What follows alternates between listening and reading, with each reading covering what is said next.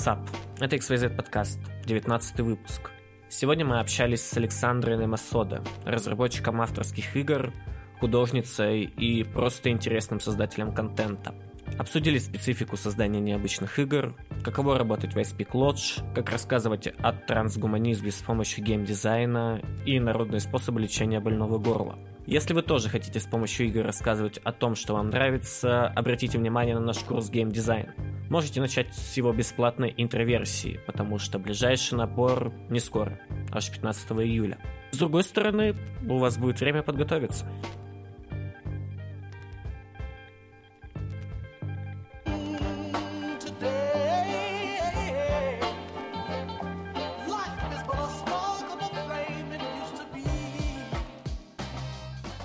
Всем привет! Это XYZ подкаст.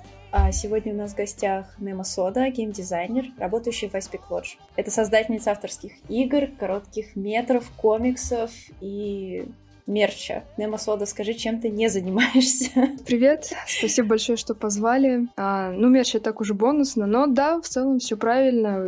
Я попыталась везде свои щупальца пропихнуть. Да, занимаюсь и какими-то короткими анимациями, и геймдизайном, вот, и э, авторской иллюстрацией, арбуки, комиксы, все дела. А расскажи, над чем ты сейчас работаешь? И какие у тебя есть завершенные проекты? Так, ну, из завершенных проектов, если ты говоришь вообще про все проекты или только те, что касаются геймдизайна? Расскажи про все. Ну, из таких самостоятельных вот завершенных проектов есть комикс «Облако 28», который взяли на себя ответственность вот выпустить Камильфо. Он сейчас есть mm-hmm. уже, по-моему, во всех комикс-шопах, во всех, э, ну, каких-то популярных сетях книжных магазинов, там «Читай город», все такое. Вот, он маленький совсем, но зато вот целостная история завершенная в нем mm-hmm. описана. А, есть маленькие анимации, которые, мне кажется, тоже такими самостоятельными произведениями. Вот я сделала там на трек четырех позиций Бруно. Ну, по-моему, неплохо получилось. Из игр есть топорная, очень куцая, вообще черновая штука, которая называется Memory Eater, сделанная на коленке еще много лет назад. Она есть mm-hmm. в Steam. Как бы скачивайте, играйте на свой страх и риск, потому что там полноценной игрой это сложно назвать, но пускай mm-hmm. будет. Ну вот, да, из итогов проектов вот такие, собственно, на полочках уже стоят. Угу. А сейчас чем ты занимаешься? Какие у тебя сейчас процессы? Сейчас, в общем, есть несколько сфер моей ответственности. Во-первых, это, конечно, это игр, и авторские игры, собственно, зачем вы меня и позвали поговорить. Угу сейчас под покровительством, так сказать, под крылом iSpeak Lodge я делаю свой авторский проект. Изначально была анонсирована, значит, нейросказка, игра. В дальнейшем нейросказка сменилась другим проектом, то есть сама нейросказка стала, но она была поставлена на паузу. Она возобновится приблизительно в апреле этого года. И сейчас, где-то, ну, получается, уже чуть больше года, вот с того момента, как нейросказка была поставлена на паузу, я делаю тоже под крылом Айспика, немного другой проект. Он называется Метасказ. Он пока еще нигде не анонсирован, так что, так сказать, с пылу жару. С нерассказкой такая ситуация немного получилась хаотичная. Она была не просто проектом, она была также дипломной работой при выпуске меня вот с факультета дизайна Высшей школы экономики. И, собственно, там надо было при выпуске сделать какой-то маломальский трейлер этой игры. Я его сделала, ну, а в агонии, конечно, тоже на коленке, но он мне показался неплохим, и я подумала, ладно, пускай будет тогда официальный анонс тоже. Метасказом хочется все таки поаккуратней, менее торопливо, и сейчас уже готова там достаточно неплохая часть игры, но практически нигде в интернете ничего о ней не сказано, нет картинок, не, нет практически ничего. Хотелось бы вот это сейчас все красиво оформить и потом уже рассказать людям о том, что она существует. Угу. Ну слушай, у тебя прикольненькие, стилевенькие артстайлы, но чтобы далеко не уходить, да, давай закроем гештальт про ВШ. А, если не секрет, на каком то факультете ну, училась? Ну, смотрите, вообще, с ВШ тоже такая ситуация интересная. А, когда я поступала в высшую школу экономики, я поступала на факультет анимации и дизайна. То есть там, да, там, получается, вот есть огромный такой институт высшей школы экономики, там куча вообще всяких кафедр, там и э, естественные науки есть, и гуманитарные, в общем, там все. И там э, где-то вот, когда я поступала, был 18 год, вот где-то 4 года назад решили от, отбахать э, школу дизайна, и внутри школы дизайна было тоже много направлений, которые были совершенно полярными по отношению друг к другу. То есть это были такие маленькие государства внутри одного государства. Они очень сильно отличались. На момент поступления там был какой-то коммуникационный дизайн, где они всякие плакаты делали, там веб-сайты. А было еще там что-то, а, типа интерьера. И вот была анимация иллюстрация, которая на тот момент была, по сути, отдушиной в этой сфере среди российских вузов. Альтернатива была только какой-нибудь в ГИК. Вот, и, собственно, когда я там была на День открытых дверей, там уже э, ходили по рукам листовки о том, что планируется некий вот э, великий ужасный геймдизайн создавать в вышке. Я подумала, прикольно. Интересно, что же это такое будет. Было бы интересно познакомиться с ребятами с этого направления, когда оно появится. И вот, в общем, я поступаю на анимацию иллюстрацию. Все у меня там в качестве вступительного проекта комикс. Вот как раз облако 28 который потом стал самостоятельным произведением и стал продаваться. Я прохожу 2 сентября в актовый зал, чтобы послушать информацию о том, как будет происходить учеба. Приходят чуваки в зал, вот там Ларцев был Александр. И они говорят, ребят, мы посвящались, и мы решили открыть геймдизайн в высшей школе экономики. Вот прям только что решили. И мы нанимаем, короче, группу подопытных на это вот э, впервые существующее направление. Мы набираем ребят с дизайна программирования и с анимацией иллюстрации. Вот кто хочет, может туда пойти. Там много народу сразу туда хлынуло и отбирали по баллам. Но поскольку, типа, я там была на бюджете, то меня взяли. Mm-hmm. Собственно, вот так, э, так оно все получилось. Вообще очень спонтанно, непредсказуемо. И Наверное, даже потом немного пожалела о том, что пошла, потому что это был первый набор. Он был супер сырой, супер неподготовленный. Mm-hmm. Вот, и было очень много нервных клеток утрачено в процессе этих экспериментов.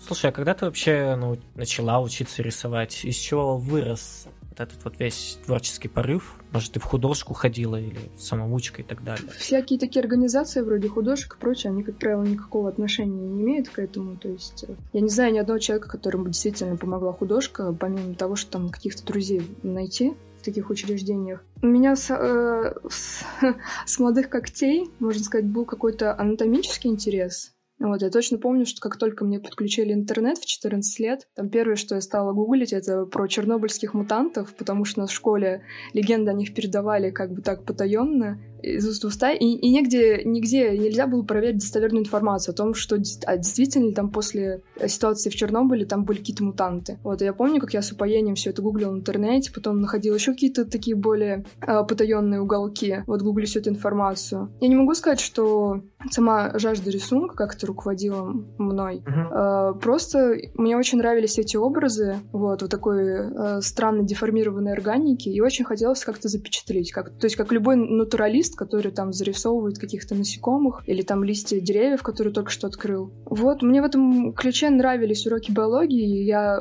очень плохо знала биологию в школьные годы, но мне ужасно нравилась вот вся эта эстетика вот этих тканей, клеток и так далее. И хотелось как-то вот это все запечатлеть.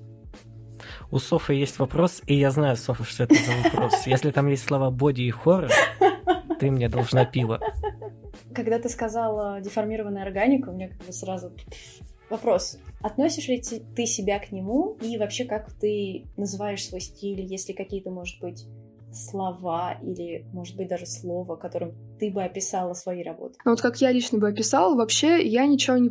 Ну, то есть вот вообще вот э, жанр боди-хоррора, он в массовом сознании проассоциирован, наверное, с чем-то там в духе пилы, да, то есть э, это, ну, вот какой-то жанр ужаса, который воздействует э, с помощью вот таких телесных переживаний неприятных. А вот для меня боди-хоррор — это, наверное, вот что-то больше как Silent Hill. То есть там ведь там тоже вот эти жуткие образы, но они не, они не как бы, они не очевидны, они не примитивны, и они лишь вот являются дополнением чего-то большего, э, лишь каким-то инструментом ну, такого более сильного воздействия. Вообще вот я бы, наверное, э, чуть перешагнула бы за эту грань, я бы про себя сказала, что это не боди-хоррор, а, наверное, биохоррор, потому что в последние годы у меня творчество стало принимать э, и вот такой ярко выраженный научно-популярный вектор, э, очень много биологии там стало присутствовать, и вот, наверное, что-то больше как, вот как бы, когда мы говорим про тело, да, это же мир макрообъектов, это как-то как, как бы мир физических объектов, ну, со, соразмерных нашим. А я все-таки говорю про какой-то более микромир, то есть вот клетки, ткани, и вот там что-то такое катастрофичное происходит на этом уровне. Так что, наверное, биохоррор. Есть же, по-моему, термин достаточно популярный биопанк, он называется. Но он, наверное, не про...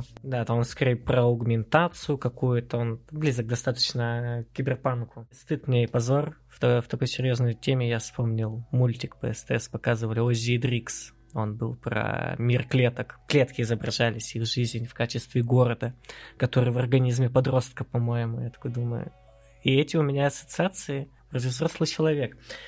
Да, я тоже, я поражена.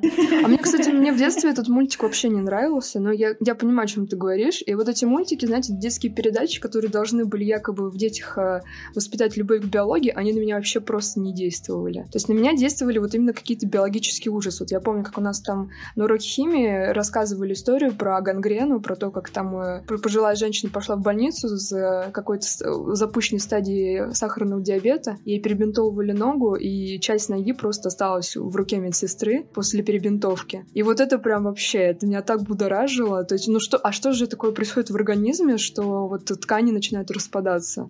Мне было интересно, будешь ли ты деконструировать свой собственный стиль, как любой уважающий себя постмодернист, чтобы уйти во что-то более коммерческое, потому что сейчас тут не как претензия, а просто как констатация факта, мне видится, что он слегка агрессивен, в плане подачи для массового, да, допустим, массового потребителя. И, например, может, вот ты про метасказку говорила, что хочешь сделать ее достаточно вылизанной, да, и может даже захочешь, я не знаю уж, какие у тебя желания сделать, может, более коммерчески успешной и Смотри, нет, Метасказ не будет вылезан, он будет вы, выдержан ровно в, те, в тех же традициях. На самом деле, на самом деле, вот это, возможно, прозвучит парадоксально для вас, ребят, но мне кажется, и не только мне, что мой стиль и так достаточно коммерческий. Я же в вышке я отучилась два года на геймдизайне, а потом два года я училась на современном искусстве, потому что на геймдизайне просто в какой-то момент стало, ну, я начала там уже вздыхаться, там было совсем бессмысленно оставаться. Да, было современное искусство, где можно было просто спокойно доучиться, э, без каких-либо переживаний, соревнований, и там и ребята были прикольные, вот там что-то, ну там что-то интересное происходило, но когда там, когда я уже туда перевелась, я поняла, что там что-то совершенно без, ну, бездеятельное происходит, то есть вот они делают эти перформансы, делают всякие инсталляции, но это как бы вещь в себе. То есть вообще непонятно, как на это можно зарабатывать. И к нам время от времени на наши просмотры захаживали ребята, там вроде Мещерякова и так далее, это вот такие большие шишки, которые, ну, такие типа Walt Disney, то есть э, все про деньги. Я там, помню, показывал какой-то свой проект, до меня были еще ребята, ребята. И какой-то чувак, э, он сказал, что, ну, из э, смотрящих, из кураторов, он сказал, что, блин, вот у вас, по сути, типа только единственный человек в группе, который может хоть как-то зарабатывать на своем творчестве. То есть он говорил про меня. Это парадоксально, что действительно, да, как бы агрессивный art style, неприятный, какие-то образы может, могут вызывать отвращение. Но мне кажется, что все-таки в культуре сформировалась прослойка людей, которые готовы, ну, вот потреблять такой контент. И как бы спрос определенно есть на самом деле у такого искусства. То есть, понятное дело, что он никогда не будет супер массовым, он никогда не будет заходить абсолютно всем, но какой-то прослойки людей он будет по душе. Если бы это было не коммерческим, то есть если бы вообще невозможно было на этом хоть какую-то копейку заработать, наверное, я бы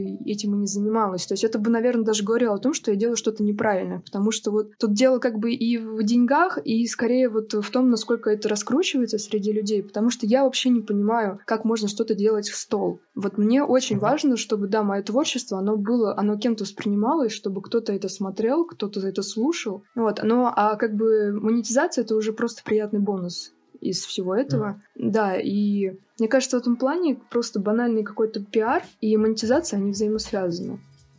Ну, мне, мне вообще кажется, что это даже уже нишевое эм, дело, потому что есть какой-нибудь даже Кроненберг, который, извините, уже довольно давно довольно своеобразно доносит свои идеи. То есть, не знаю, ну, может быть, какой-нибудь видеодром или даже муха, они вполне себе би.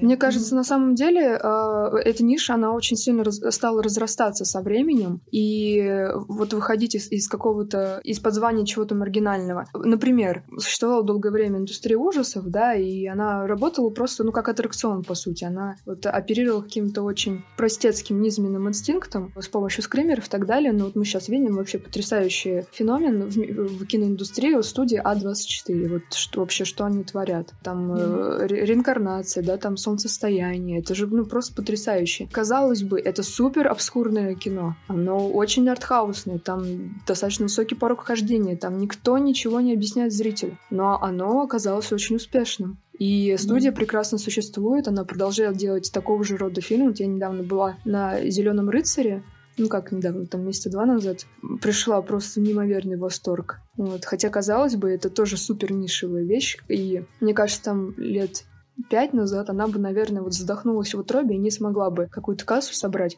А сейчас вот как будто общество уже оно созрело и готово к этому. Может, оно пересытилось? Может быть, действительно настала mm. пора самобытных нестандартных образов? Я имел в виду не о изменении образа, не о убирании, да, там какого-то хоррор-эффекта или гурятина, да, назовем это так, а о внедрении, допустим, каких-то хайполи, может, моделей в игре и так далее, да, переход в более очевидно, коммерческие способы показать себя. Но да? ты под этим подразумеваешь, что какие-то более внятные сценарные идеи или именно изменение mm-hmm. стиля визуального? Я бы сказал, адаптация его под, опять же, тот же хайполи или более дорогую графику. Если, если будет другая графика, то просто меня не станет как таковой, потому что все-таки у меня очень сильно на визуал заточено.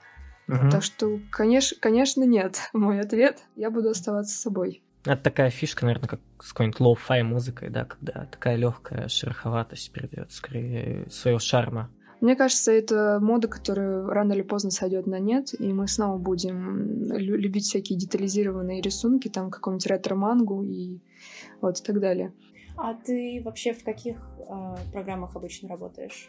Ну, вообще, у меня такой немного садистский метод рисования, потому что я не рисую ничего в фотошопе, я ненавижу digital art, я много раз пыталась себя приручить к этому. Не знаю, вот какая-то вот эта обезьяна э, во мне первобытная, она просто отказывается от этого. И я все рисую в, э, на бумаге, в традишке, вот э, с помощью, собственно, карандашей, карандаша, ластика. Да, вот у меня самый любимый инструмент — это ластик. У меня там многие спрашивали, как вообще вот эти такие дымчатые линии получаются вот в духе Нарштейна. Ластик пластик. Потрясающее средство, очень удобное, очень недооцененное. А, да, и получается, я все это делаю на бумаге, потом это приходится сканировать, потом начинается вот э, просто круги ада, когда это все переносится в Photoshop, и это надо все вырезать по слоям. А там, типа, я рисую всяких животных, и там, не знаю, может, волосы какие-нибудь рисую у персонажей, они супер детализированы, и вот каждый этот волосок, его надо вручную ластиком врезать. Поэтому э, это является таким главным, да, тормозом вообще во всем моем продакшене. Но альтернативы пока нет. Вот такого эффекта, какой мне нравится добиться в фотошопе, я, ну, я не научилась как. Мы маленько это, опять же, скаканем назад. Чему учат на специализации геймдизайн в вышке? Сейчас, наверное, всему хорошему.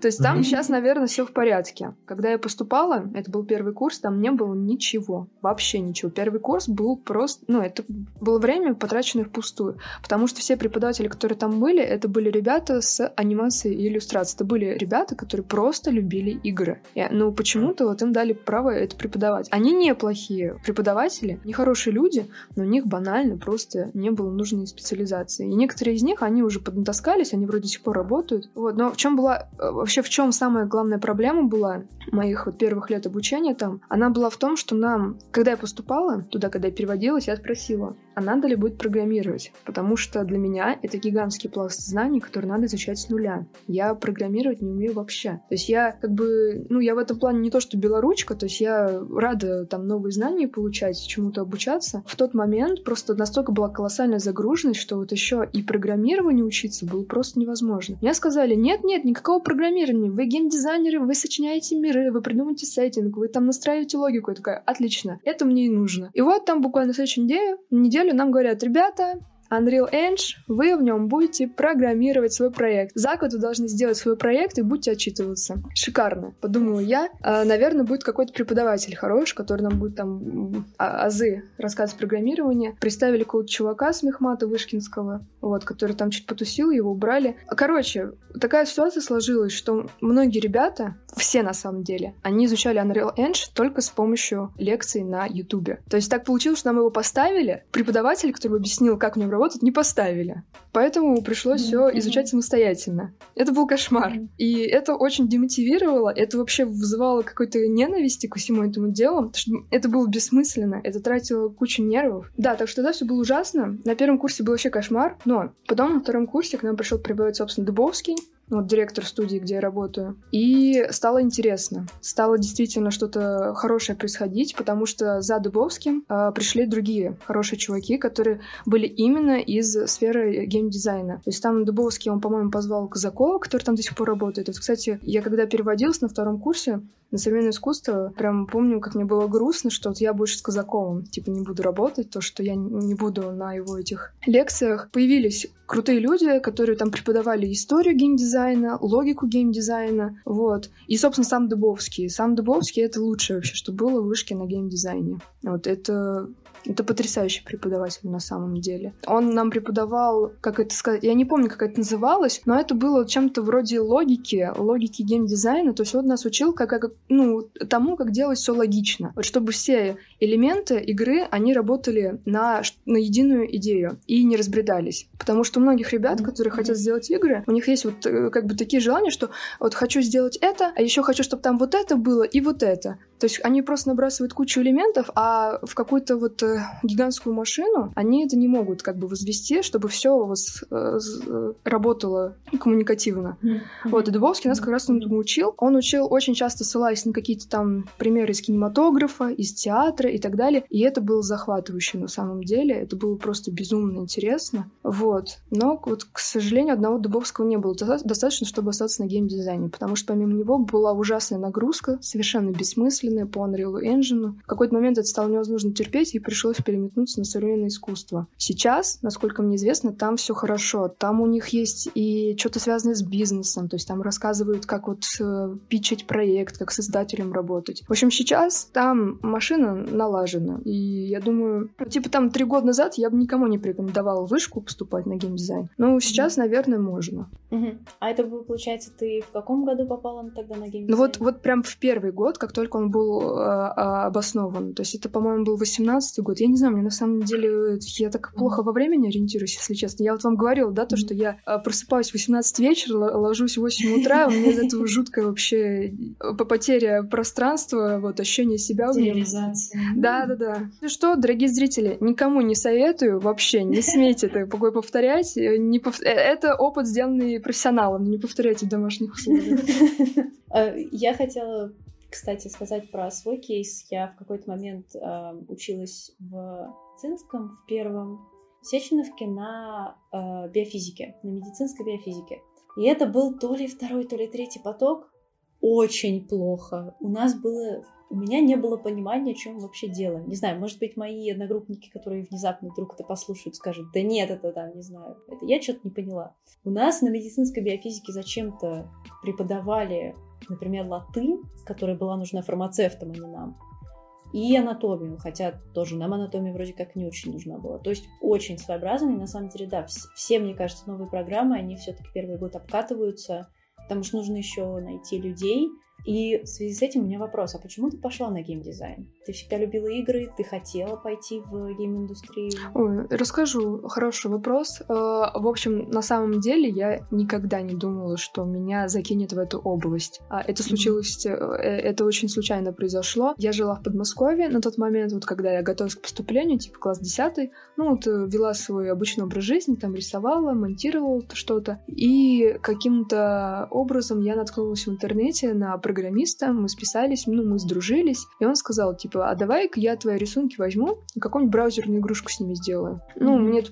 показалось тогда чем-то таким, ну, несуразным. Я говорю, ну ладно, бери, если тебе делать нечего, там, можешь как-то в фотошопе распилить их на слои и занимировать. И он мне скидывает потом эту игрушку, а я вижу, что, типа, они дышат, Вот, и там они, они как-то ре... да. они реагируют, да, ты на них нажимаешь, mm-hmm. они что-то делают. У меня был рисунок с чудовищем, который в коробке сидит, якобы он потерянный на вокзале. Вот он взял этот рисунок и взял с другого моего рисунка откусанные яблоки. То есть там не была анимация, как яблоко типа потихонечку откусывается и исчезает. И он сделал игру браузерную, где этого монстра можно яблоками кормить. И я просто офигела. Я просто выпала, когда вот я открываю, и я понимаю, что мой рисунок, его можно кормить. Он ест яблоки. Вот он живой. И все, и да, это была точка невозврата, после которой вот рисунок как, как таковой, он перестал меня интересовать, все, оно уже стало восприниматься как что-то мертвецкое, такое в стагнации. И мы с ним начали пилить игруху. Вот, собственно, Memory Eater так и, и получился. Э, вообще, mm-hmm. у меня не было никакого опыта. Я, я никогда не играла в игры. Я не игрок абсолютно. Единственное, что... Единственное, аммонита дизайн. Это я просто их обожаю. И mm-hmm. да, вот э, я когда вот была мелкой, и только-только появлялись компьютеры, тогда еще были популярны магазины с этими дисками, где игры на дисках продавались. И мы с подругой, у нее был комп а, мощный, который все это тянул. Мы вот э, ходили с ее семьей, и туда затаривали всякими играми для девочек, там типа Барби, там вот все дела. И у нее был день рождения, и я пошла в этот магазин выбирать ей подарок. Я смотрю, что-то необычное стоит. А это был машинариум вот это легендарный на тот момент. Я его подарила, и она как-то толком не стала его проходить. Ей вот не очень нравится такой э, этот жанр point and click. А я вот у нее на компе поиграла, и все, я влюбилась. И вот там монета дизайн, это единственное, что я играла. Я еще помню, как там на обратной стороне диска был анонс самороста их следующей игры. И я по всему городу нашему, по Подмосковью, бегала по всем этим магазинам и спрашивала, есть ли у них саморост. Тогда тоже у меня не было интернета, я вообще не могла никакую информацию пробить про эту игру, я просто видела, что у них что-то еще есть. Собственно, да, я не была игроком, единственное, вот монет дизайн всегда любила. И, ну, так получилось, да, что этот чувак, он меня влил в эту сферу. И потом, я когда в вышку поступала, там помимо портфолио, помимо ну, вступительного проекта, можно было портфолио принести с остальными рисунками. За него тоже балл mm-hmm. давали. И у меня там был портфолио с скриншотами из Memory Eater. Собственно, ну, это очень полезная вышка, она же такая коммерциализированная тоже. Там очень любят вообще, когда студенты могут деньги зарабатывать своими проектами. Это очень, как бы, ну, хорошо повышает статус. И, собственно, когда ты приносишь в портфолио проект, который уже готов, это mm-hmm. тебя, типа, сильно повышает в рейтинге. И я как бы, я вышку поступала на анимацию, иллюстрацию полным отсутствием какого-то энтузиазма, что ли. То есть я поступала ради того, чтобы поступить, ради того, чтобы уехать из города, из Подмосковья, ради того, чтобы мне дали общагу, ради того, чтобы у меня какая-то просто новая жизнь началась, новыми там знакомствами. То есть а, потребности в образовании у меня не было вообще. Типа, я знала, что я так все умею. Ну, там разве что какие-то программы бы мне, возможно, научили. И вот мы там были на анимации иллюстрации, нам там куратор рассказывал, что ну вот, мы будем делать с вами комиксы, мы будем с вами делать мультики, как все это скучно. И приходят чуваки и говорят, мы будем делать игры. И я подумала, что, ну, раз оно мне так уже понравилось, и раз у меня даже есть опыт, потому что я помню, что вот из всех ребят э, только у меня одной была какая-то уже готовая игра. То есть вообще был какой-то эксперимент в игре. Mm-hmm. Я подумала, типа, ну, а почему бы и нет? Почему бы... То есть я, я комиксы, типа, я иллюстрации и так умею. Почему бы не попробовать то, чего я не умею вообще? Да, кстати, тут интересно о нейросказке. Почему вообще появилась эта игра? И эта игра? Я так понимаю, это был какой-то проект финальный? Это была часть диплома? Курсовой? Да, самое, э, самое абсурдное то, что это был дипломный проект уже не на геймдизайне, а на современном искусстве. И там э, была, да, там, ну, в общем, были определенного рода дебаты, когда меня выпускали о том, засчитывать ли этот проект вообще или нет. И я им там просто с пеной у рта доказывала, что вообще, блин, вы себя позиционируете как современное искусство игра — это тоже современное Игры искусство. это современное да, искусство, да, да. Извините. И они такие, типа, ну, ладно. То есть так прям. А я просто, ну, я выбрала эту игру, потому что мне хотелось двух зайцев убить. Мне хотелось и для Спик начать какой-то проект делать. И как бы, ну, какой-то проект вообще, чтобы хоть как-то на нем встать на ноги, как-то заработать. И для вышки не хотелось делать отдельного проекта.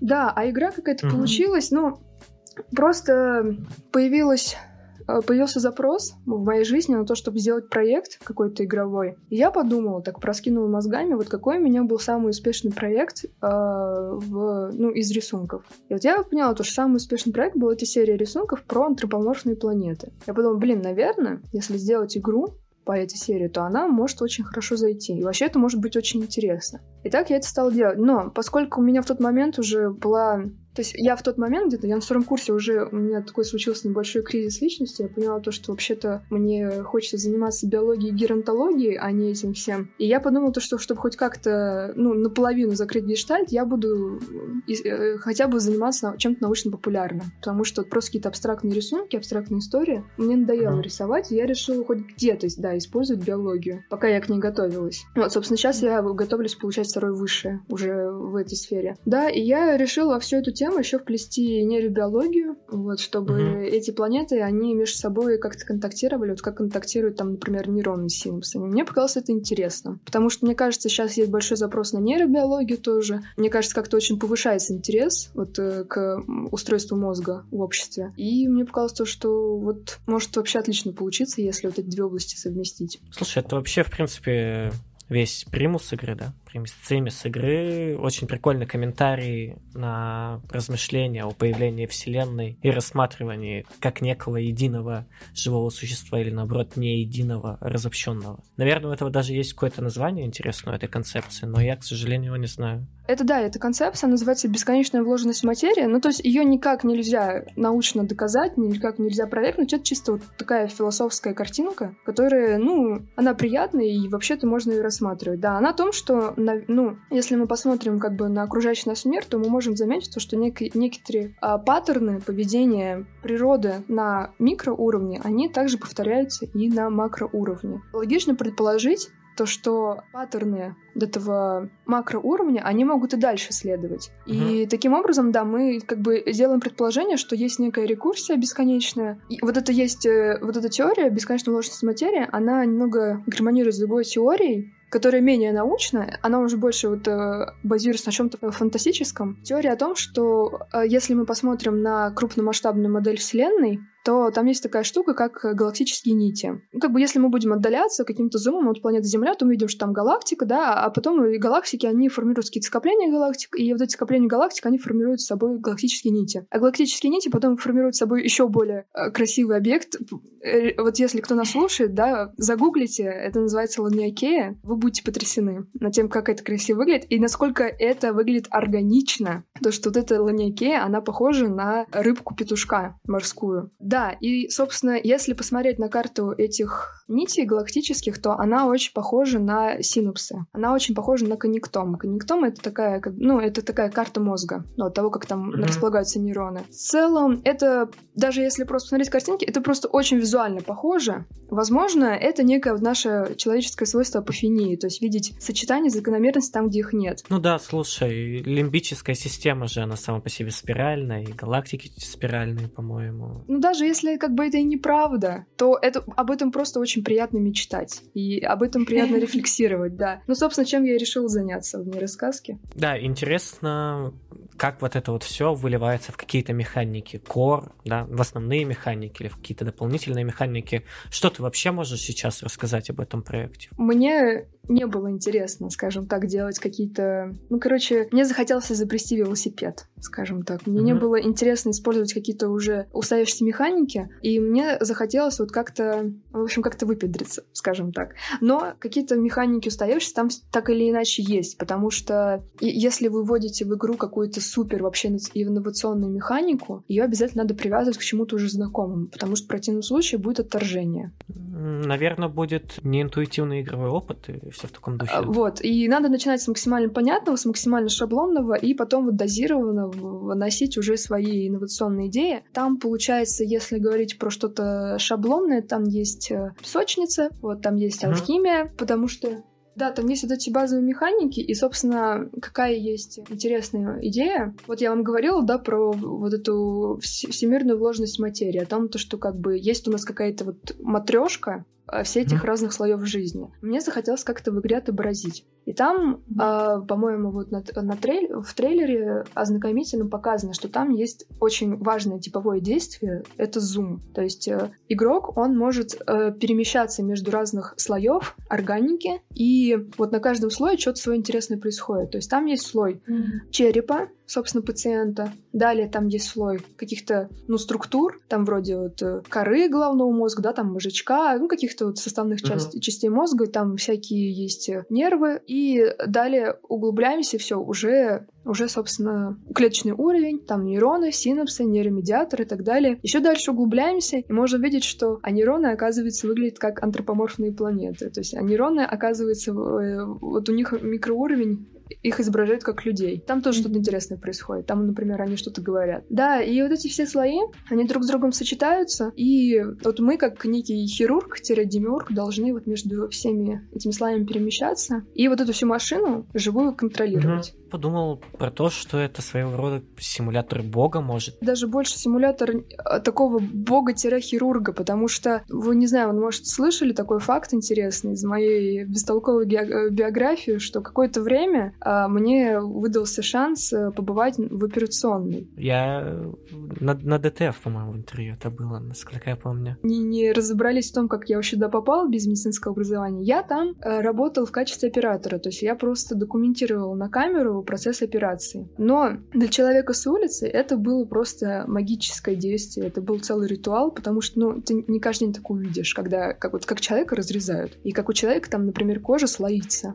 То есть ты видишь там жир, например. Вот я когда увидела, как жир сыпется, вот эти шарики жира, это было очень яркое переживание. Вот. И вот это ощущение того, то, что есть человек, а вот у него под кожей есть что-то потаенное, что-то удивительное, вот какой-то этот мирок сказочный, и ты в этот мир можешь погрузиться, там, сделав надрез скальпелем. Вот это ощущение эмоциональное, оно мне очень понравилось. Вот это ощущение погружения. И я как-то захотела его передать в нейросказке, вот с помощью вот этого зума. Ну, слушай, э, это такая одна одна из точек зрения, наверное, вообще, в принципе, для искусства характерная. Да, у нас одно время доминировала идея о том, что человек низменен и не стоит слишком сильно в него углубляться. Опять же, привет классическая христианская мораль и вообще классицизм в искусстве. С другой стороны, у нас есть идея изучения внутреннего мира человека, начиная от его духовных качеств, которые нам дало модернизм, и заканчивая вот такими интересными идеями о том, что каждый человек — это маленький мир, который плюс-минус появляется она сейчас. однажды стала доминирующей, и теперь она только нарастает, э,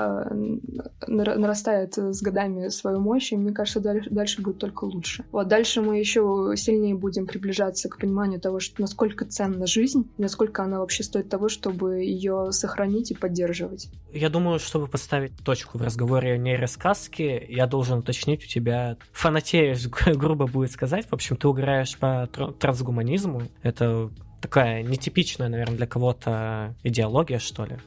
Ну, в общем, ты требуешь, ты просишь комментарии вообще, да? Да, и, и, интересно, связываешь ли ты вот эту вот свою... Это не идеологическая, наверное, да, как мировоззренческую позицию, да? Вносишь ли ее в видеоигры? Это как иде... и идеологическая, и как какая-то... Это... И как то, что может быть уже на практике применено.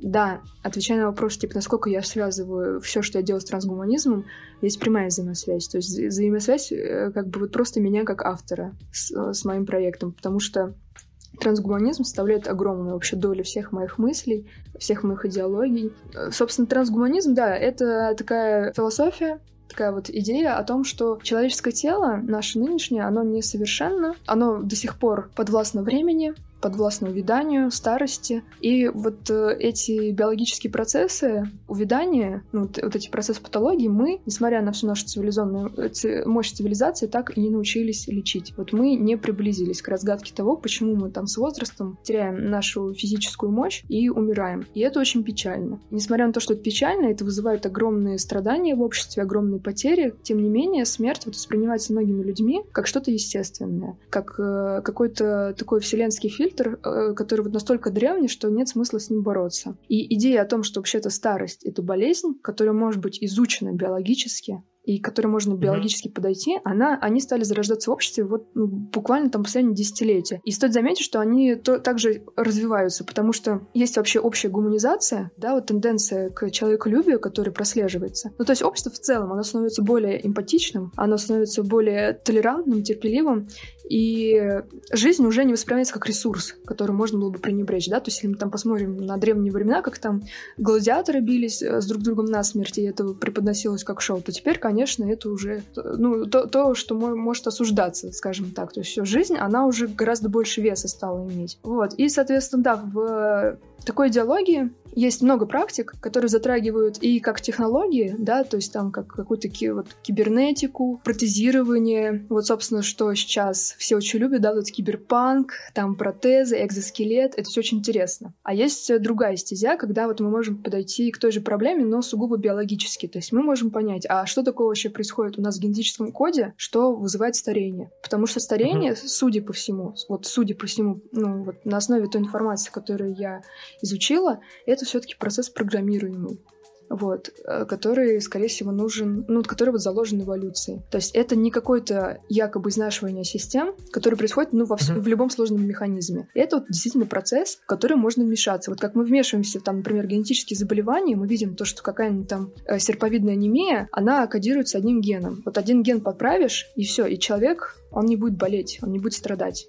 И то же самое со старением. Просто там этих генов в миллион раз больше. Собственно, мне эта идеология очень близка, она мне очень симпатична. Банально потому, что это огромный потенциал для развития науки, который, mm. мне кажется, пока недооценен. И вот, э, собственно, надо, надо обязательно толкать эту идею в массы, потому что многие люди даже не знают, что такое трансгуманизм. И могут быть симпатичные идеи борьбы со старением, борьбы вот, со слабостью человеческого тела, но они не знают, что есть систематическое движение у всего этого. Вот, собственно, я на себя взяла такую гражданскую ответственность, обо всем этом рассказывать, рассказывать. Вот мы тоже делаем с ребятами подкаст на Ютубе о трансгуманизме. Да, и параллельно я, собственно, хочу быть в рядах быть в воинских э, рядах и непосредственно со всем с этой проблемой работать. Я хочу отучиться на геронтолога, чтобы понимать биологию старения, чтобы как-то уже mm-hmm. работать в лабораториях над проектами, да, посвященных посвященным этой проблеме. Но пока вот этого не случилось, хочу так или иначе как-то в своих произведениях э, указывать на то, насколько важен трансгуманизм. Потому что мы часто тоже с ребятами трансгуманистами обсуждаем эту проблему. Очень много написано научной фантастики, где будущее представлено довольно антиутопично, где угу. вот мир, если, в котором есть, например, бессмертие, да, или в котором люди киборги, он обязательно плохой, вот он обязательно какой-то дефектный, там обязательно какие-то философские, моральные проблемы, а как таковой научной фантастики, где этот мир был бы показан как-то хорошо, ее нет. Вот, поэтому угу. у людей в массовом сознании формируется негативное отношение к всему этому, как к чему-то противоестественному, и мне кажется, надо это рушить. Надо хотя бы какую-то альтернативную вот литературу и кинематограф создавать, чтобы у людей хотя бы было право выбора, вот во что им верить. Слушай, у меня сразу, когда я слышу о трансгуманизме, помимо очевидной аугментации там из киберпанка или чего-то такого прочего, возникает сверх какая-то очевидная ассоциация, скажем, про Warhammer и Mechanicus, там у них идея о том, что тело бренно, нужно его отринуть, тело греховно. Ну, это связано с таким, с религиозным угаром у них. Э, и о том, что нужно аугментировать себя по, макси- по максимуму и становиться единым с машиной. Трансгуманизм же это не совсем про становление человека каким-то да, полумеханическим чудовищем и так далее. Трансгуманизм — это вообще общая идея о том, что человеческое тело несовершенно, поскольку мы до сих пор умираем, и поскольку мы до сих пор болеем. То есть вот сам факт того, то, что у нас есть ряд э, заболеваний, с которыми мы так и не научились э, справляться, онкология, например, да, ката- большая катастрофа, которая забирает тысячу жизней. Например, есть люди с ограниченными возможностями, да, и вот сейчас эти технологии, они позволяют наконец-то им их э, утраченные возможности как-то восполнять. Вот э, там все эти нейроинтерфейсы, да, не позволяют проводить зрительный сигнал прямиком в затылочную зону мозга, минуя испорченное, испорченное зрение, испорченные собственные глаза. Это же, ну, mm-hmm. это прекрасно. Но отвечая на твой вопрос про сли- слияние машины, э, трансгуманизм, он не про слияние машины, он именно про то, что вот э, эта проблема должна быть решена, и она должна быть предана огласке. Она о том, что нельзя с этой бренностью тела смиряться и принимать ее как данное. То, как это реализовать, это можно делать по-разному. Вот многие ребята, они находят действительно интерес в механике. Вот. Мне кажется, с помощью механики эту проблему трудно решить. Мне кажется, надо делать... Мне кажется, надо все, по всем фронтам на самом деле все это дело изучать. Вот лично я для себя нашла больше интерес в биологии старения. То, что я понимаю, что вот отмирание, там, вот эти процессы атрофии, да, там нейродегенеративные заболевания, онкология и прочее, это же все замешано на процессе старения. И вот, например, люди говорят, а почему мы там до сих пор не изобрели лекарство от рака? Вот уже который год, да, сколько было потрачено, убухано денег в исследовании рака, сколько вообще уже забрало жизни, и, по сути, все, что мы до сих пор имеем, это вот э, какие-то вмешательства уже по факту. Там химиотерапия, радиотерапия. То есть рак уже случился и мы только пытаемся как-то это все ну, вылечить. А рак, на самом деле, в большинстве случаев, ну, если, в большинстве случаев, если мы убираем какие-то генетические мутации, то это вещь очень сильно зависящая от возраста и от накапливаемых мутаций. И угу. мы эту вещь не сможем понять полностью, вот до конца, если мы не разберемся с процессами старения. То есть на самом угу. деле у всего этого есть огромная, огромная, огромная польза для вообще всех прикладных медицинских исследований. Угу. Слушай, мне в принципе понятно, как разработчики перерабатывают личные травмы в игры, да? То подвести о том, что понятно, как прокомментировать реальность, да, там, как это сделали The Last of Us 2. Даркман комментировал какие-то социальные изменения. Понятное дело, какой-нибудь Uncharted какая-то из частей, да, это просто огромная оду так называемому кранчу, переработкам и поиску себя в жизни. Но мне очень интересно, как перенести в игру вот свои идеи, свое мировоззренческое начало. Потому что я понимаю, как люди могут описать чужие мировоззрения, да, какие-то понятные. Фашистов, коммунистов и так далее в какой-нибудь стратегии. У них есть понятные цели и так далее.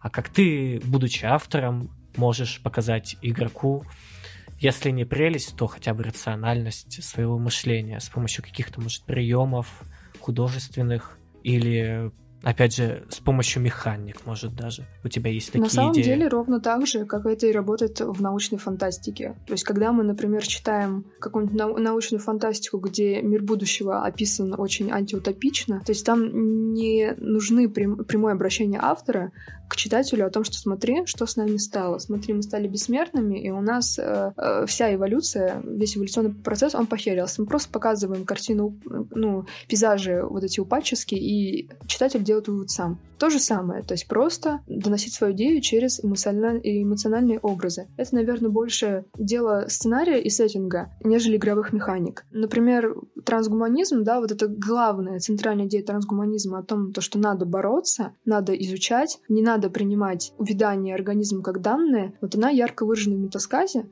потому что вообще-то это как раз проект про онкологию, про рак. Вот. Uh-huh. И там есть две составляющие в этом проекте. Одна составляющая, она вот чисто научная, то есть там а, она научно-популярная, и она объясняет природу рака, процессы uh-huh. клеточные, которые происходят.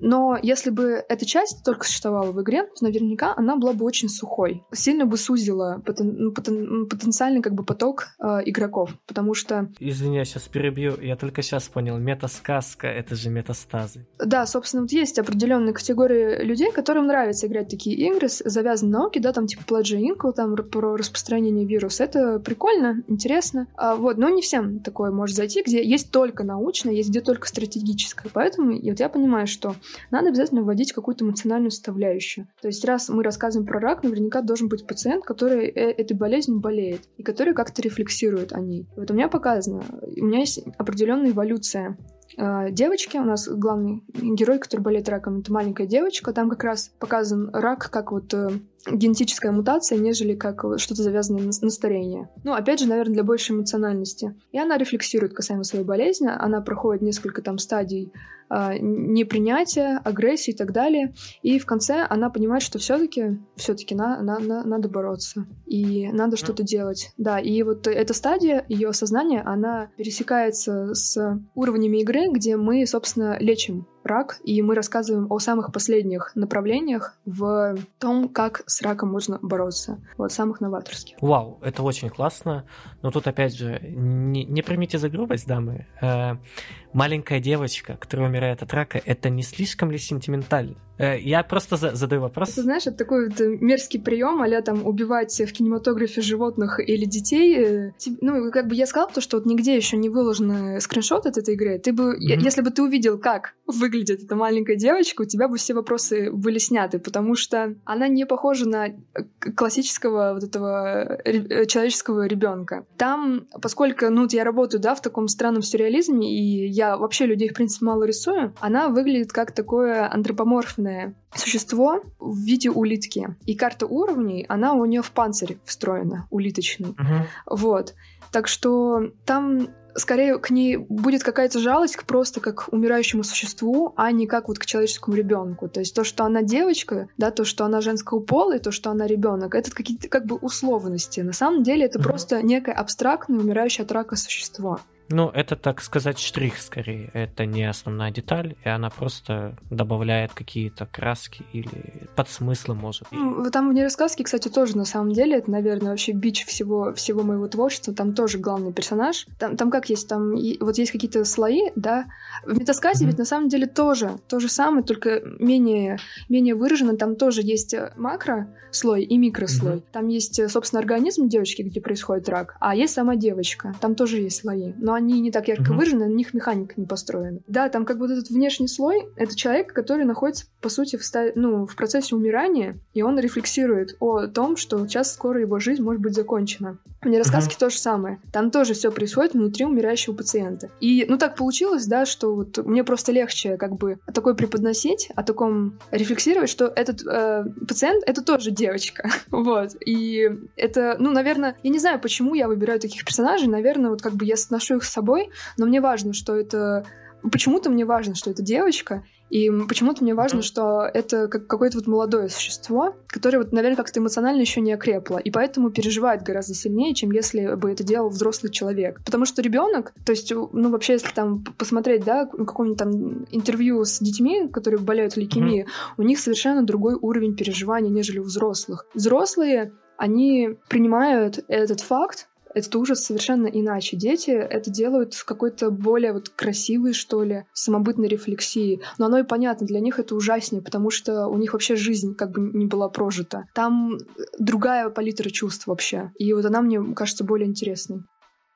Тут еще суть в том, что у взрослых есть призма мировоззрения, да, у тебя может быть религиозная призма, когда ты легче принимаешь смерть, у тебя может быть просто какая-то разочарованность жизни, а большинство детей как будто бы лишены таких подобных рассуждений и так далее. Легче почву найти, какое-то логическое обоснование тому, что он умирает, а для ребенка это вот ну, это просто катастрофа, и никак ты ребенку не объяснишь, что смерть это полезно, и что смерть это объективно. Э, это как минимум интересно. У меня будет такой сдержанный комплимент.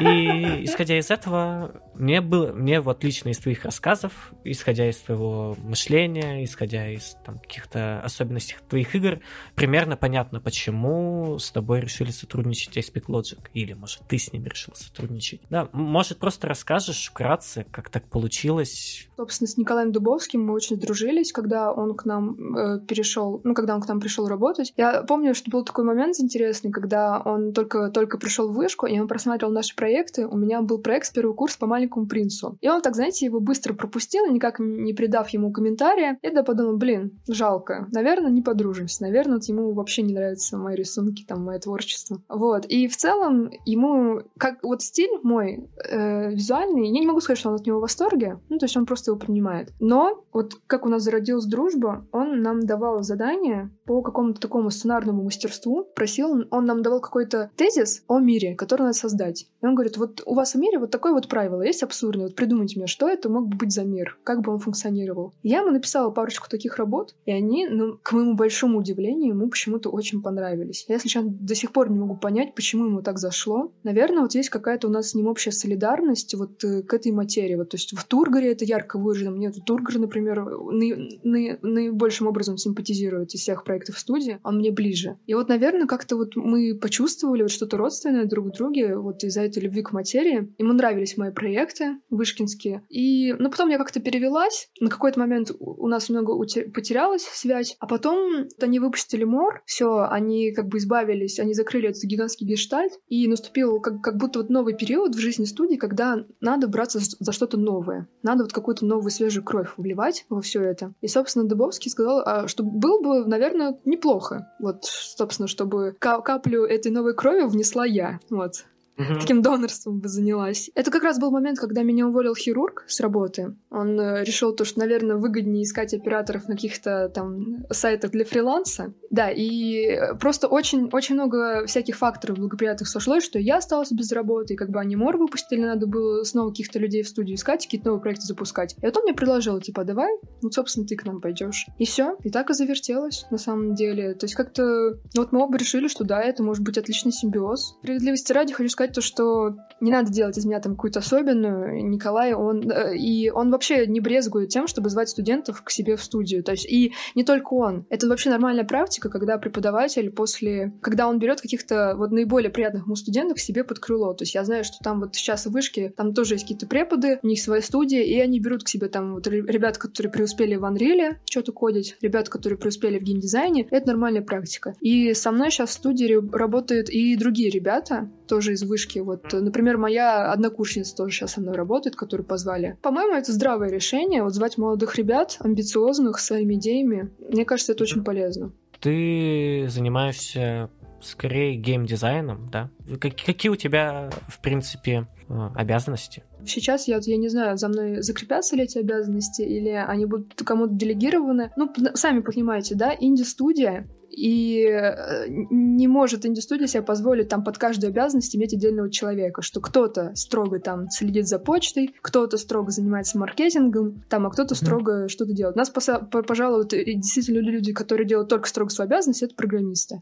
Вот, ну потому что у них там пласт работы гигантский, и надо их не отвлекать. Да, а mm-hmm. так э, любая инди-студия, она там работают типа такие чело- люди, человек швейцарский нож, так скажем так, который может всякие функции выполнять. Да, и собственно, когда вот я пришла в студию, там Николай попросил также помочь ему с какими-то другими вещами, там по мелочевке, ну там немного менеджмента, немного того, немного всего. Вот, так что какую-то там, может быть, работу с документами и прочее я тоже помогаю студии делать. Вот, но это вообще никак практически не отвлекает меня от проекта. Иногда может отвлекать, да, когда это прям в больших количествах нахлынывает, и надо потратить на это время. Но а так в целом в основном, в основном я занимаюсь своим проектом, да. Иногда помогаю по всяким там штукам, скажем так, по всяким mm-hmm. бумажкам, да, там каким-то, не знаю, маркетинговым, может, штучкам. Ну, слушай, ты скорее тогда, получается, лид в своем проекте, да? Как я могу быть лидом в проекте, где кроме меня никого нет, практически? Ну, то есть там есть программист, да, сейчас на проекте, есть э, научный редактор. Да, научный редактор, программист, ну, звукарь потом подкрепится, потому что музыку я не умею писать, а так все делаю я. Ну, научный редактор тоже мне сейчас... На, на, на нерассказке его не было научного редактора, потому что она более сюрреалистичная и менее научная, чем метасказ. А в метасказе uh-huh. есть сильный научный редактор, который, ну, вот практически 50% работы выполняет вот все игры. Ну, от э, всего научного наполнения игры, скажем так. Да, уже большая студия, там уже начинается такое плюс-минус ну, специализация разделения. В инди-студиях вы просто на каких-то одиночных проектах, там, да, там, там правда сложно кому-то дать какую-то профессию, специализацию. Чаще всего это вот ты это, это было хорошее выражение, человек швейцар, швейцарский нож, правда. Да, я хотела спросить по поводу подкастов. Первый у тебя вышел примерно две недели назад. И вот вопрос, планируешь ли ты продолжать и какая цель у этих подкастов? Как вы ищете гостей? Угу.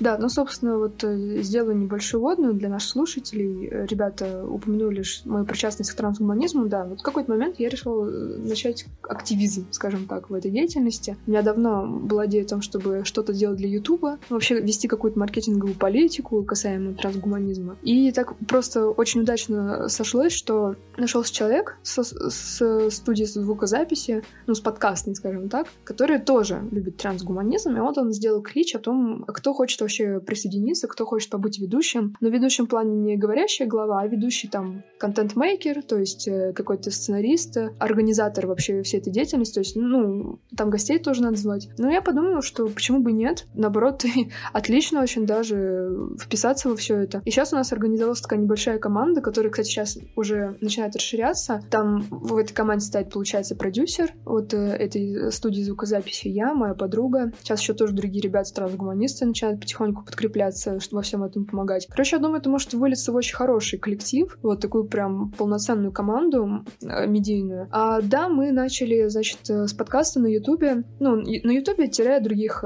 подкаст-платформах, там типа Spotify, Яндекс.Музыка. Подкаст решили полностью посвятить трансгуманизму, потому что на просторах Ютуба идея трансгуманизма трансгуманистические, там, например, про искусственный интеллект, про крионику, про какую-то там наномедицину, они у различных блогеров научно-популярных так или иначе поднимаются. Но из-за того, что они поднимаются в отдельных видео, они такие проходные. То есть э, это как э, центральную идею никто не преподносит. И я решила, что это надо идею исправлять и делать вот какой-то, ну, такую цитадель трансгуманистическую на Ютубе, такой источник знания. И у нас есть большой уже контент-план, который я составила, который освещает много различных интересных вещей в рамках трансгуманизма, с биологией и с э, машинерией вот этой, там, э, с кибернизацией. В общем, очень много всего интересного.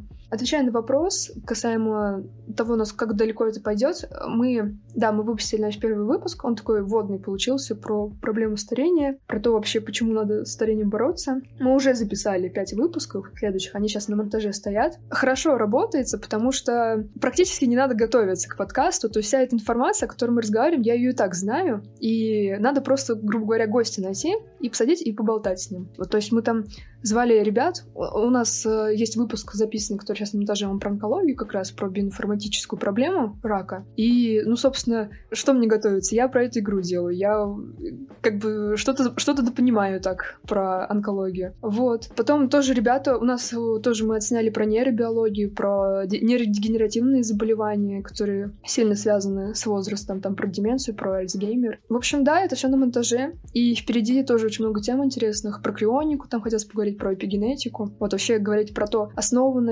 это, ну, обосновано ли это, имеет ли это смысл, или это там какая-то лженаука. В общем, очень много интересного всего будет. И потом, скорее всего, этот канал будет разрастаться и на другие тематики. Там будут появляться другие подкасты по смежным темам. Вот у нас сейчас, например, скорее всего, будет подкаст про нейробиологию отдельный, но где буду уже не я ведущий, возможно, буду как-то как тоже там мелькать. Канал называется Неотеник а подкаст называется «Радиоэкстропия». Наверное, будет легче по названию подкаста.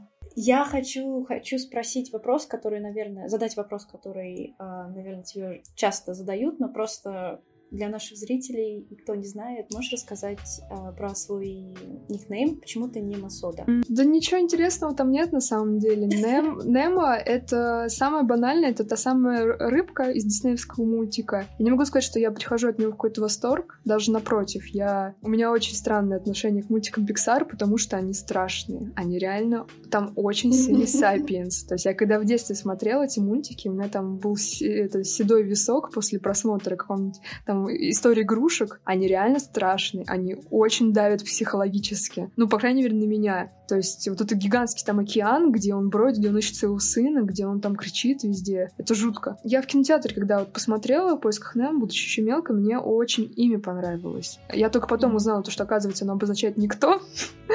вот. Оно мне показалось каким-то очень воздушным, потому что там какая-то вот эта звуковая штуковина есть, что ли, там заменишь букву, то будет небо. Вот. И мне почему-то ужасно это имя понравилось. А сода, вообще дурацкая история. У нас есть какой-то ритуал в семье странный не знаю, проводится ли он в других семьях. У нас, когда кто-то простужен, мы пьем молоко с содой и с этим, с маслом сливочным. Ой, ой. Вот. Э, я вообще не знаю, типа, насколько это правильно. Вот, насколько правильно, что меня этим в детстве поили. Ну, там прям совсем чуть-чуть соды. Но это вот та самая пищевая сода, да, которая в домах по сто лет стоит. Просто невероятную гримасу сейчас скорчил. Я тоже. Что... Слушай, это, это вкусно. Тебе нравится вкус этого? Такого не было, да, в семьях? молоко с медом, может, ну, максимум. Сделала как-то мать, по-моему, молоко, не помню, было ли там сода, но она положила туда масло. Я выпила несколько глотков, и я тогда помню, что я поняла, что если еще чуть-чуть, угу. все мои внутренности вывернутся наружу. Откуда она взялась, я не знаю, я вообще не знаю, оправдано ли это, потому что, типа, соды, вот это, ее, и ей посуду чистят вообще. Ей там да. чистят всякие заржавелости, да. Я не знаю, может быть, как-то вот эти соли помогают. Не знаю, не знаю. Мне надо спросить у, у моих этих родственников, зачем они это придумали. Но просто как бы в детстве мне это... При... Ну, когда вот кто-то был прослужен... Нет, молоко с маслом — это тема. Потому что оно согревает, оно... Вот особенно если горло першит, оно там смазывает горло. Это нормальная штука. Молоко с медом тоже нормальная штука. Но молоко с маслом и содой, я не знаю, насколько это варево дьявольское вообще оправдано. Наш подкаст внезапно превратился в филиал шоу «Пока все дома». Чисто лайфхаки на все случаи жизни. Если у вас болит сод, прополоскайте его содой. У меня отец так постоянно делал. Очень, очень, очень, очень странно, очень далеко зашли. Но мне кажется, это какой-то алхимический ритуал. Я вижу в этом что-то метафизическое и что-то, возможно, с отсылкой на серию игр TES. А, возможно, это восстанавливает запас сил или типа того. А, есть какие-то интересные межпредметные связи, которые удается выделить в одном аспекте творчества и за взаимо включить его в другой. Да, например, взять что-то из комиксов, засунуть в игры. Или наоборот, из игр взять что-то и засунуть в картины. Может, ты как-то умеешь мастерски выстраивать вот эти вот мостики между, между разными медиа? Ну, во-первых, общий идеологический базис. То есть, э, так или иначе, во всех проектах какие-то общие тематики, общие образы, общая стилистика. Да, то есть, э, что кочует, но на самом деле, вот в давние времена, когда я прям хотела тесно связывать свою жизнь с искусством, сейчас мне хочется уже больше какую-то научную сферу перекочевать, я вообще думала о режиссуре серьезно. И вместе с этим я сильно, ну, я достаточно так глубоко изучала там сторителлинг, вообще построение сценария и так далее. Вот я не знаю, насколько хорошо в итоге мне это получилось реализовать там в комиксах или так далее. Ну, комик старый, на самом деле, он такой немного неуклюжий, но за сценарием я стараюсь следить. И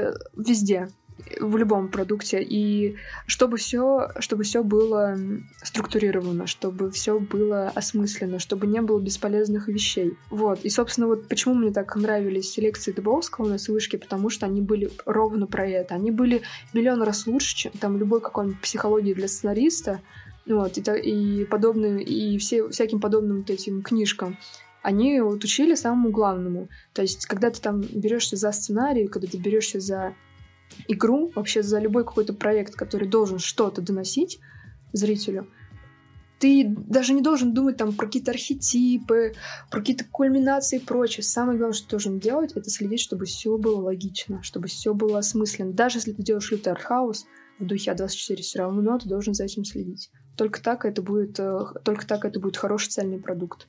Какие у тебя э, планы вообще на будущее? Ты некоторые вещи упоминала, что ты будешь доделать мне рассказку, что ты будешь делать проект вот на ютубном канале, ютубном канале, на канале Ютуба. Угу. Какие планы? Ну, планы есть творческие, есть не творческие, конечно. Из творческих планов, да, разумеется, сейчас сначала доделать метасказ, потом доделать мне рассказку обязательно.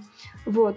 Скорее всего, я не закончу на этом делать игры. Я, возможно, что-то еще сделаю. У меня куча идей. Это, на самом деле, вообще большая моя проблема, что у меня миллион идей, они каждый день вспыхивают какими-то вспышками эпилептичными. Я никуда не могу от них избавиться. Вот, и у меня уже там ящики просто переполнены всякими черновиками и так далее. Да, скорее всего, я продолжу делать игры, но они будут такие научно-популярные, с такой яркой вот этой направленностью научно-популярной. Вот, параллельно, конечно же, получать образование нормальное, какое-нибудь биоинформатическое, биоинженерное. Вот, вливаться во всю эту геронтологическую тусовку. Возможно, какой-нибудь стартап сделать медицинский, может быть вот, не считают чем-то плохим. Вот, начать какую-то свою исследовательскую деятельность, запустить какое-то исследование, найти хороших инвесторов, которые готовы вкладываться в тему старения. Параллельно, да, в общем, делать медиапродукты, которые как-то связаны с, моими, с моей идеологией, вот, и которые готовы ее как-то продвигать. И расскажи про свои любимые медиа, источники вдохновения, может быть, кино, игры, то, что ты не упоминала, манга, аниме, mm. мультики. Ну вот сейчас должна, кстати, скоро статья выйти небольшая на ДТФ, не знаю, насколько это вообще хорошая идея для меня снова лезть на рожон и, и что-то писать на, на ДФ. Из последнего, что на меня произвело гигантское впечатление, просто неизгладимое. Я не знаю вообще, почему я так поздно прикоснулась к этой, этой манге, вот к этому аниме, это Берсерк. Я посмотрела Берсерка, вот, я посмотрела, значит, аниме старое, первый сезон, я посмотрела полнометражки. Полнометражки мне, кстати, понравились больше всего. То, что подраться выйдем, да? С точки зрения того же вот э, того, той же клиповости, клиповости, да, с точки зрения того же вот донесения информации, полнометражки отлично сделаны. Да, они теряют с, э, свою атмосферу, да, там не такая красивая рисовка, там же в этих, в аниме там очень много просто прям из манги скопировано сцен, такое уважение к оригиналу ярко проявлено. Вот, произвело гигантский просто эффект на меня, вот это аниме. Вот, посмотрела еще тоже аниме, значит, Оно называется, сейчас я вам скажу точно, «Украсть свое утро прощальными цветами». Вот, я посмотрела, тоже мне понравилось, хорошее. И еще, еще, что мне тоже... Ну, если, ладно, если мы про аниме начали. Perfect Blue, дорогие слушатели. Mm-hmm. Записывайте ваши mm-hmm. блокнотики. Да, самое любимое, пожалуй, аниме Кайба называется. Это, по-моему, от того же создателя, который сделал кошачий суп. Вот, он, он специализируется на таких артхаусных, сюсюрных аниме. Да, это был этот подкаст. Спасибо большое, что нас слушали. В гостях была Нема Сода. Большое спасибо, что ты пришла к нам. Да, с вами были авторы София и Никита. Никита, помаши ручкой. Все машите ручкой, да. Всем пока-пока. Да, я помахал рукой. Всем покеда. Э, читайте про трансгуманизм, смотрите канал про трансгуманизм. Э, будьте умницами. Вот, и все будет круто. Все, все, все ссылки в описании. Любите маму, папу и трансгуманизм, так сказать.